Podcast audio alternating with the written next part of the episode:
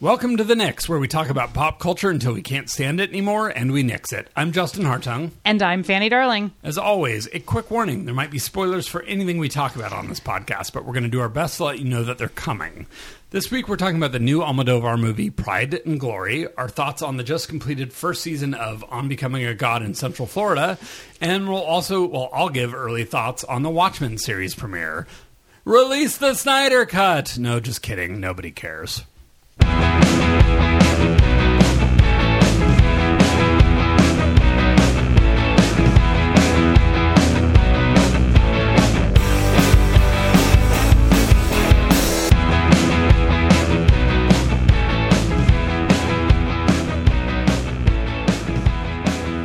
Okay, as always, please rate and review us on iTunes or the podcast app of your choice. It helps people find us. We'd love it.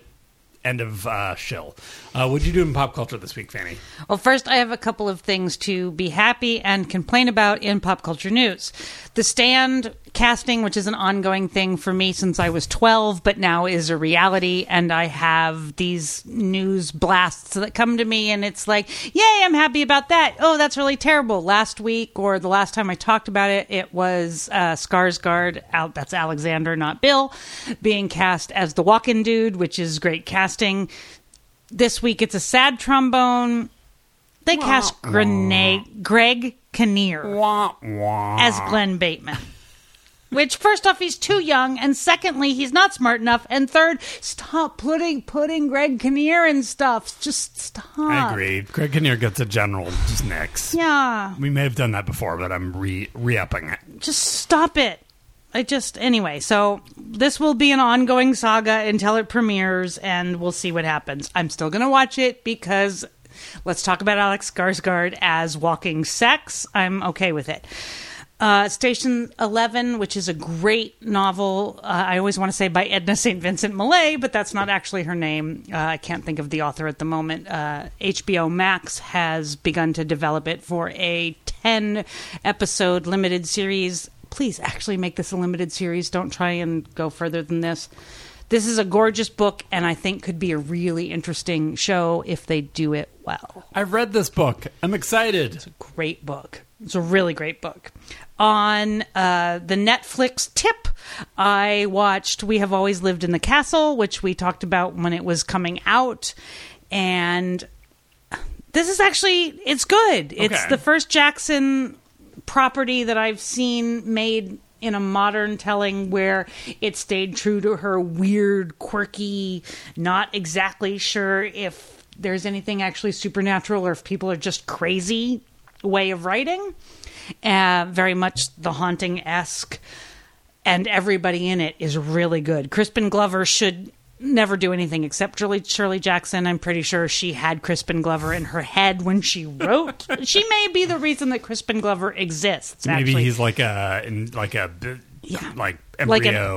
Like an adaptation type thing where he just stepped out of the pages of one of her novels. I think it's possible. He's really good.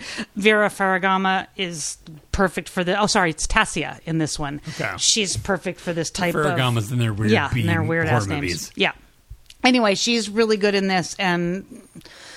What's her face? Daddio, Alexandria Daddio, I think.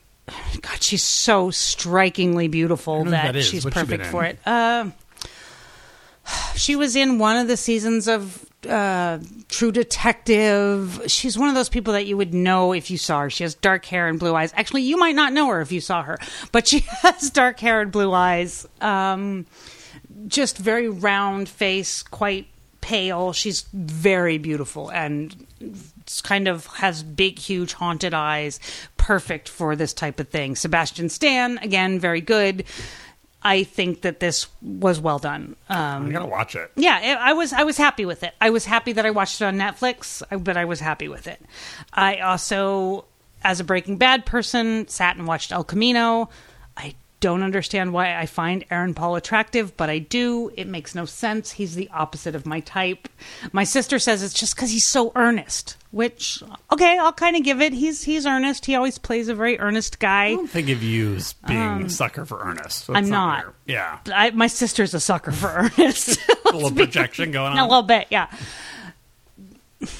This is a really fun movie. It's very processy. It takes place over the course of a few hours, very much like 2 hours after the end of the Breaking Bad show, and then some flashbacks, so you kind of know where Aaron Paul's character was at, what he went through for the end of Breaking Bad. That's as non-spoilery as, if you haven't watched Breaking Bad, as I can make that. Everybody in it is good. It's fun to see Robert Forster, who just passed away. His part is great. Was he in the show? Yes, he was. Okay. And he plays the same character. And Jesse Plemons is fabulous. It's worth watching. Was it necessary? Probably not. But you can tell that all of these actors really missed working with each other, and they all worked together for 10 years, so give them 2 hours to hang out together again. Don't do this again, Vince Gilligan, because you get one. And that's it. Was this... Do you think this was ever part of any original plan, or was it really like, oh, we got stuff on the cutting room floor, how can we keep this going? Netflix is going to give us money. I mean, it wasn't stuff from the cutting room floor. It was definitely... It made sense. The stuff that was flashbacks, you knew had probably happened to Jesse, so that made sense. And all of the other content was original, and they leave that ending open-ended enough that I bet that they all thought, well, we could do something with this if we wanted to, and the character that we'd be able to do it with is Jesse. So I bet it was halfway in the pipe. How much of the plot was there, I don't know, except that Breaking Bad very often had these sort of processy... It's like watching... This is I don't play a lot of video games, but it was definitely like watching people do like a side quest. You go and you meet somebody, and now you have to go find this money, and how do you get about it? It was basically Jesse Pinkman goes on a side quest to try and save himself over and over and over again, except that each person that he meets is somebody that you knew before. So I bet it was halfway thought of when they ended it, just in case they wanted to be able to do it. But was it a plan? Maybe. Probably not. I don't know. As someone who never made it past the first season of Breaking Bad, maybe halfway through second season, I can't remember. I will say the preview for it looked more intriguing because it looked very cinematic in a way, and I was sort of intrigued by that. But and you don't have... I mean, I don't think you have to have seen the show to enjoy it. Yeah. It's certainly self-contained enough that you could go with the plot. You may not get a lot of the inside jokes, but it won't matter. Right. So when Dave realizes that it exists, because he doesn't listen to this podcast and wants to watch it, you can sit and watch it with him, and it won't offend you. Fair enough. Good. The Succession finale aired. This was a couple weeks back, but I hadn't watched it the last time we talked. I still believe this is a masterpiece. I still believe this writing is unbelievably good. Alan Ruck is great. Sarah Schnuck is killing it. This show, Brian Cox is unbelievably charismatic and just great in this role. And the writing, you guys, the writing is so good and so right on. And it does not pull its punches, but it does some deep digging. I just think it is such a good show. I'm excited for it to come back. This is my most... Going back, I have watched season one again. I always liked season one. I was on board from... I started this, I think 4 or 5 episodes had aired when I started watching it last year. And I thought, okay, this is a good show. I'm enjoying it. But this is most improved. Oh my God. I am just kind of blown away by this show. So if you haven't caught up, catch up. Really do. It's great.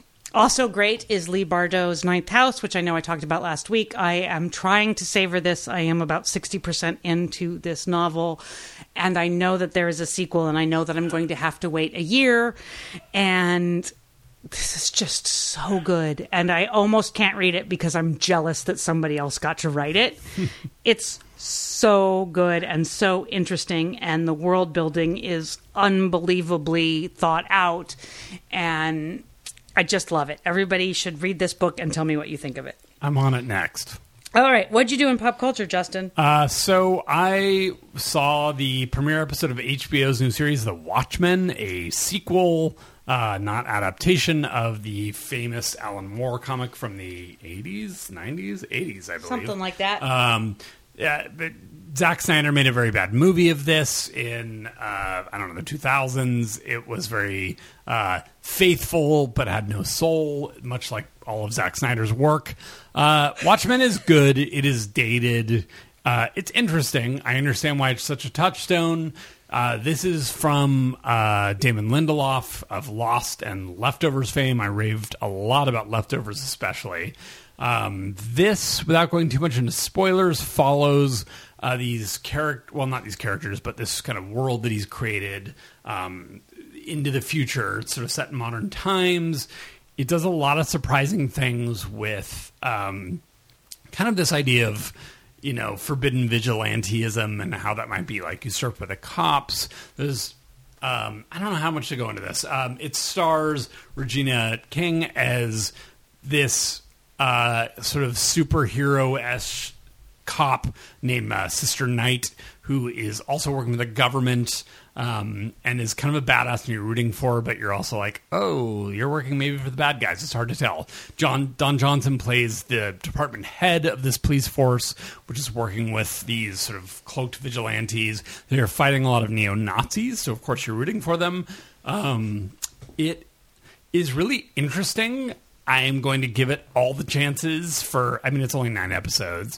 So I'm going to keep watching it. I think Damon Lindelof, much like The Leftovers, is tackling big ideas that most directors of TV would be terrified to handle. He's going all the way. I do wonder if he is the right guy to be talking about race. That was going to be my question. Yeah, it's... I am very nervous about the show. I think it could easily go 100% off the rails. It feels right now, and I'm sure it's a very provocative sort of intentional thing, like both sides, like just in a way that I don't know. Like the central character of the original comic was, a central character was Rorschach, who wore a Rorschach mask. What do you see in this? Which is very much the definition of like... Isn't it Rorschach? Rorschach. Yeah, yes, there we go. I said it wrong. But that, right, that, like, what do you see in this thing, right, is very much being played upon in a way that in current context feels a little like all lives matter, maybe. I don't know where this is going. He's smarter than that. Regina King is smarter than that. I think they have more. Don Johnson might not be smarter than that, but...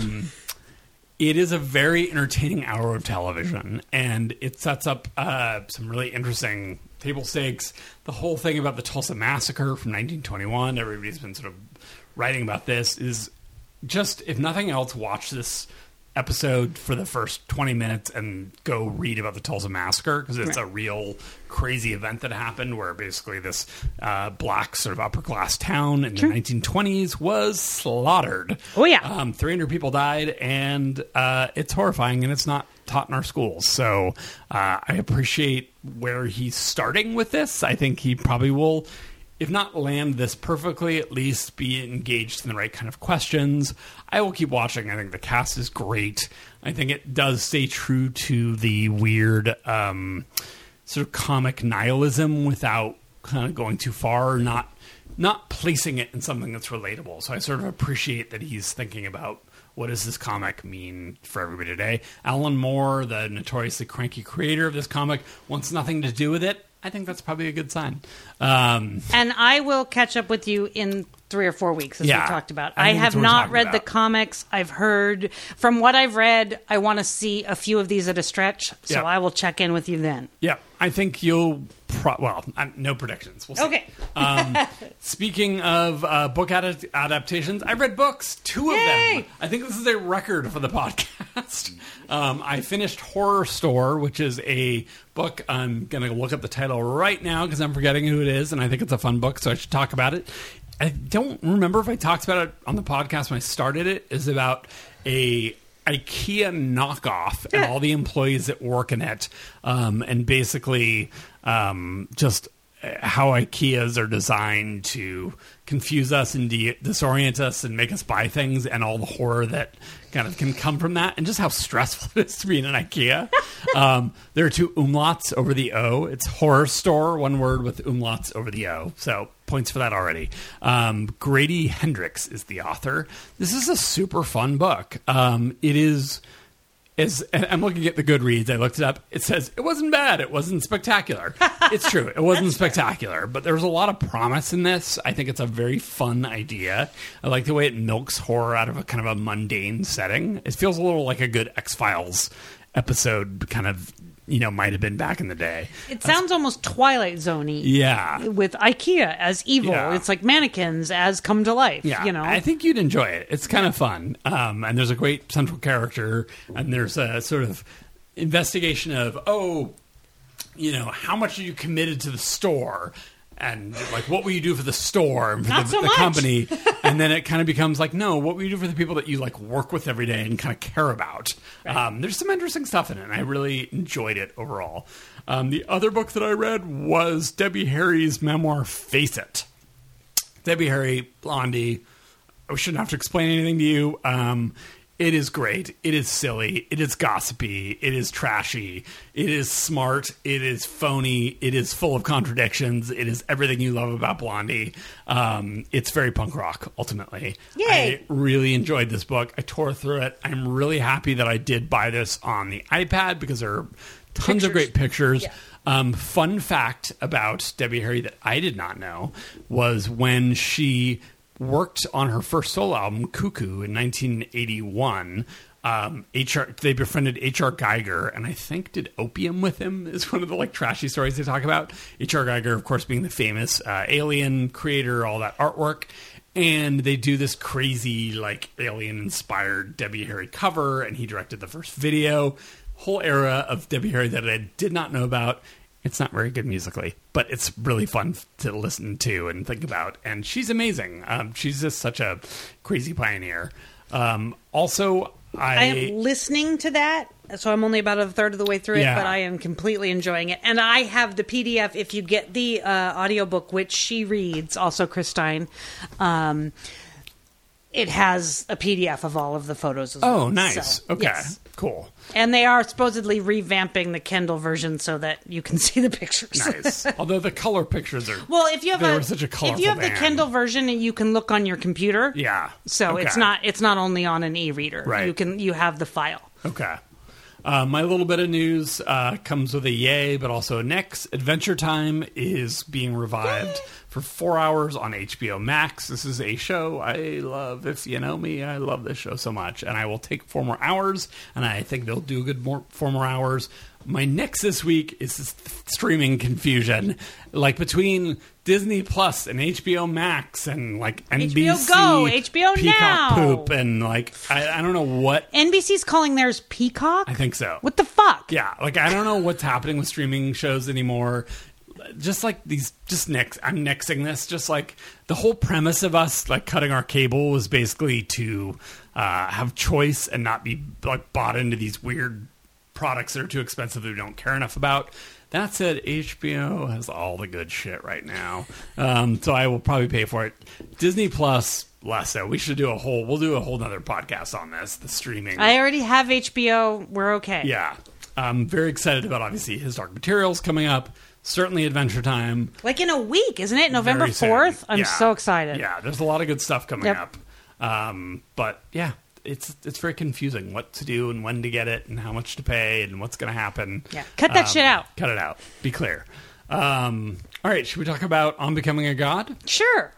On Becoming a God in Central Florida. This is a Showtime series now, already renewed for season 2, stars Kirsten Dunst, Ted Levine, and Sharon Lawrence. It's 1980s flashback / takedown of MLM culture, where the curtains are most definitely not only blue. It was originally developed for AMC in 2017 and was supposed to be directed / show run by Yorgos Lanthimos. How'd I do? Okay, yeah, it'll have to do. B+. Yeah, I'll take it. 2 years later, it landed at Showtime with I've never heard of the two people who are show running and/writing/producing this thing. What'd you think? So yeah, we're going to go full spoilers. I think if you've not, I mean, mostly because we've both seen the full season. Right. How many episodes? There are 10. There are 10 episodes. Yeah, it's... And I've talked a little bit about it on past weeks, so we know a little bit. And I will say, if you're interested in this topic, check it out. It's there. Yeah, watch it. I think we both think it's probably worth watching if you're interested in this topic. If you're versus spoilers... No, it's a must-watch if you're interested in MLMs. All right, but bail out now if you don't want spoilers. Oh, That's what I'm saying. Yeah. Is, check out. Yeah. All right. Consult your upline and we'll see you later. Exactly. 1 alligator, 2 alligators, 3 alligators. I was expecting more alligators. I always thought they'd be a problem. Exactly. So I liked this show on the balance. I thought it was... Kirsten Dunst is amazing. She absolutely just carries the show, like, in every sense of the word. Kirsten Dunst, you are always underrated, and now you're stuck on a Showtime show that nobody will see. But except that you're wrong, because it's a huge hit, Justin. Is it really? Yes. What? Yes, I know. I've not talked to a single person that knows about this show. It's a gigantic hit out there in the world, and the critics, and it's huge. Are people watching it? Yes. Okay. I'm going to do my own research. Your circle of people might not be watching it. It's a huge hit. I enjoyed it. I would have much rather seen the Yorgos Lanthimos version of it. Would be super interesting. The cast is great. I really got to shout out Mel Rodriguez as a neighbor who is kind of just dealing with her kind of world and promise and her seductive power. Also, Beth Ditto from The Gossip is great as his wife. There's a great queer kid as their son.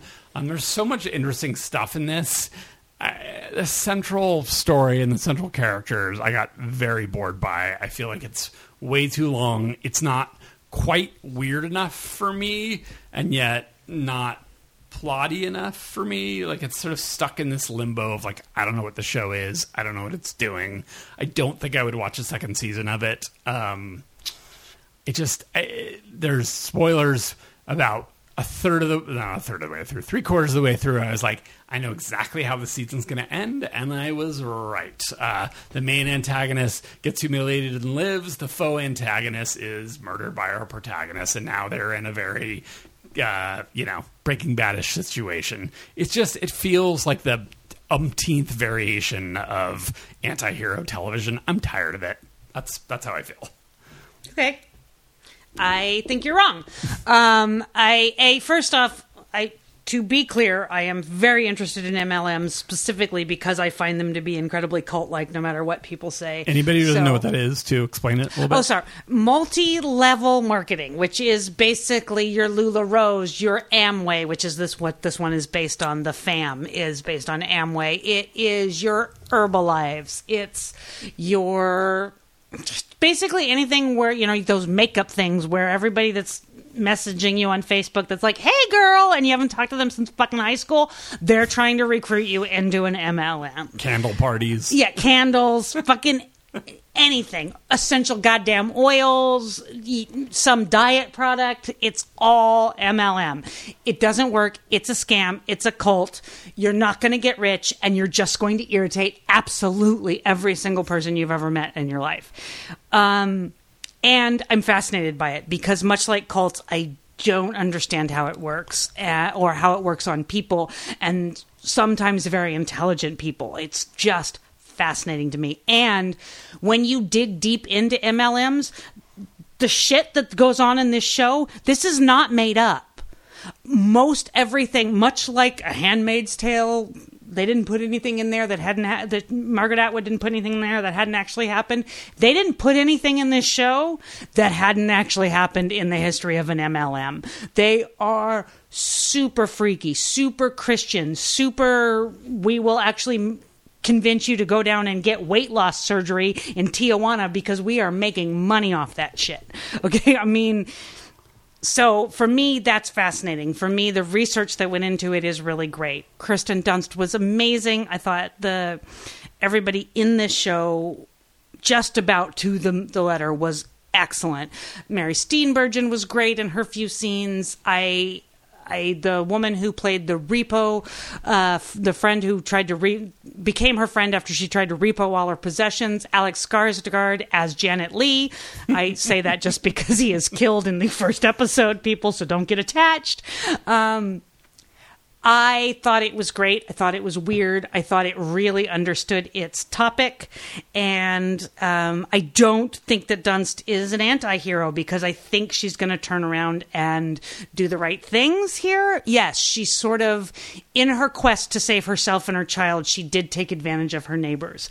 But I also feel like she will turn around and help them. So I don't think she's an anti-hero. I don't think she's bad, and I think she's gonna, the way that she was flat out honest with Bonar at the end, look, I may not ever love you, but we can figure out how to make this work and do it together. I think the next season will be very much about the community that she builds in order to. But that's pure manipulation. She's just surviving. Like, it's not, though. Pure manipulation was when she wasn't telling him, I don't love you. I guess. I think they're both. I think this is a new form of manipulation. I think that we'll see. Yeah. I mean, I think it was. I disagree with you, but I've been in that situation where I don't agree with you. I think that it's her way of explaining to him, you have this power, I have this power, let's figure out how to make it work and become more equal. And I don't think she's manipulating him. I think she's being much more honest than she had been. Do you feel like it was padded and too long and there wasn't enough that was actually happening? I feel like they probably could have cut out 2 or 3 episodes yeah. But I think that's very much for... I think very much HBO and Showtime feel like they have to have 10 episodes, yeah. Especially in first seasons. 10 episodes is what you do. You do 10 episodes. Game of Thrones, Shameless used to be, Smilf, you do 10 episodes. So I feel like they had such great cast that they went, okay, sure. And didn't really look at it critically and with an editor's eye of, we could have done this in 6. And then if it really thrived, then we do 10 next time.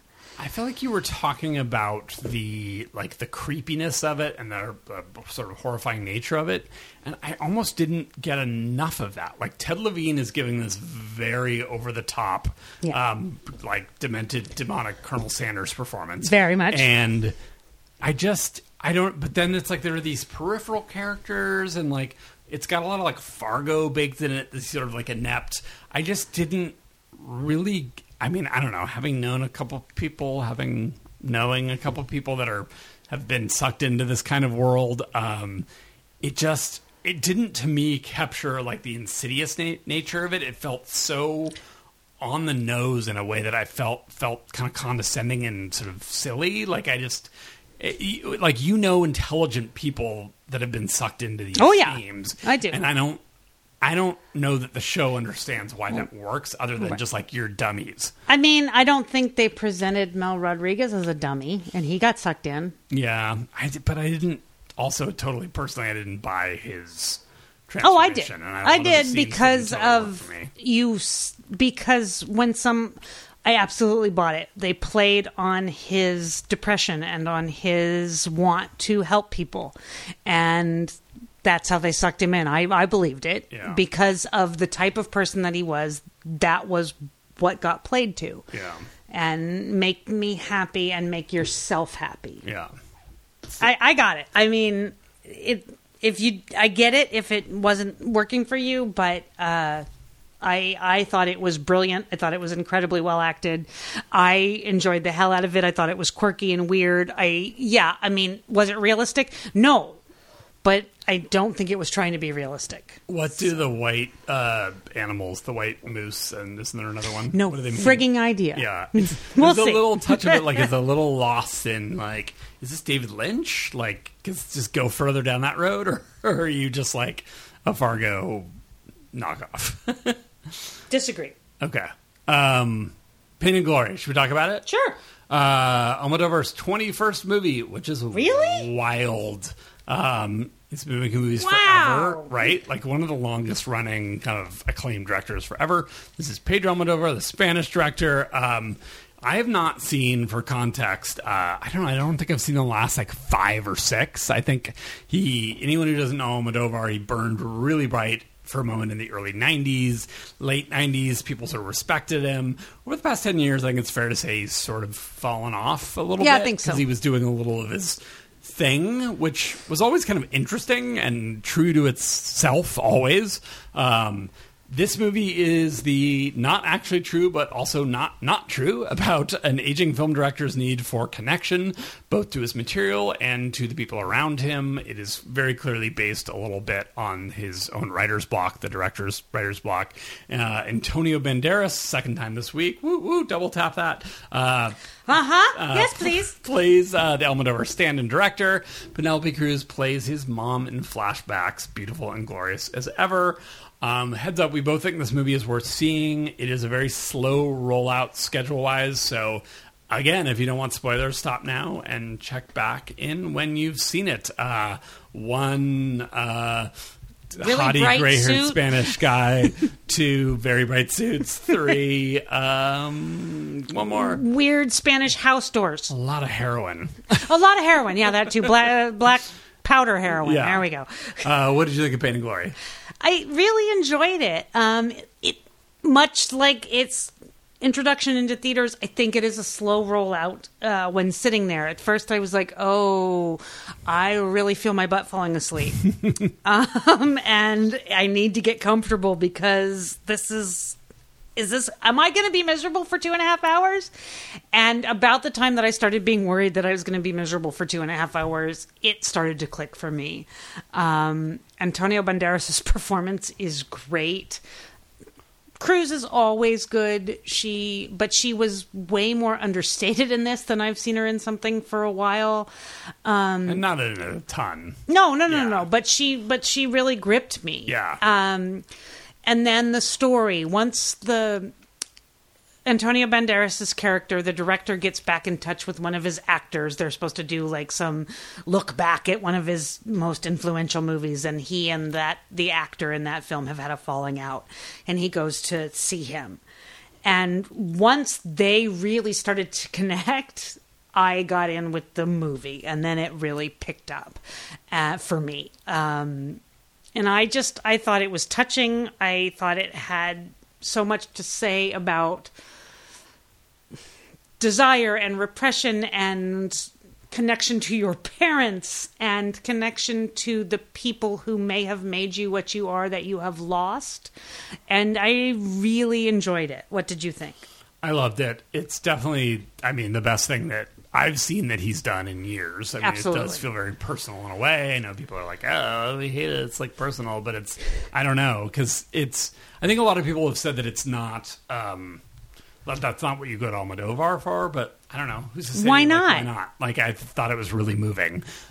Totally. And one of my things that I said to you after we got out of it was like, oh, I just sometimes like struggle with, especially in this movie, which is his most personal, I think on many levels, is sexual. It's not a crazy explicit movie about sex at all. It's so much about unfulfilled passion and sort of like looking back and thinking about what could have been when it comes to passion and sex and love. And it bothered me a little bit because but then I realized it just kind of made me sad for him or what he was saying. Like, you want to think that he has been happy, that he has been passionate, that he has known love. And instead, I think he was just either being true to himself or just telling a story about someone who reflected something that he sees in himself or sees in other people around him. And I hope that that's not 100% his experience. Right. And I think that's what really connected with you. And yeah, that's a little heartbreaking if that's all he's ever known. And I hope it's not. Yeah. And I agree with you. Yeah. Banderas, I have always said he was like handsome. I talked about him last week in Laundromat. This, to me, was just like another level performance. This is his career peak. He is so good. He is so moving. He's so funny. He makes the choice to, like, try heroin for the first time in his, like, you know, 50s, 60s or whatever. And you're just completely just like, yeah, I get it. That's sure. You should do heroin. Sense. You want me to hold your hand? Yeah. You know? And I loved how interesting it was about that whole plot line. Well, and how honest, A, the portrayal was, but B, the character was about it. Yeah. Just, I did this. Yeah. And here's why. Yeah. And it, it got me. So much good stuff in this movie. I really loved the I will also, as a chronic pain sufferer, say that it was also super honest about someone saying, you know what? I am in pain constantly. Very much the way that Antonio Banderas holds himself in this film. Yep. I have gone through that.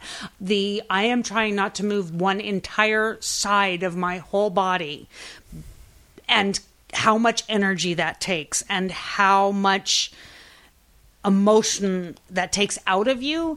He got it. It's so good at understanding. It was so amazing. Yeah. I was blown away by that. And I love the relationship with him and his sort of assistant, whatever her role is. Like, there's a very funny and a subtle thing about the way he finds, like, friendships and working relationships with other women and sort of his mother's role in that. The whole thing about his mother being Penelope Cruz and being lovely, but also being like a sort of repressed, angry, homophobic kind of just person of her time, is beautifully handled. It is a great movie. I really like it. Is literally pain and glory. It's, I don't think we've seen it in a movie all year that just talks about what it's about more directly than in its title than this.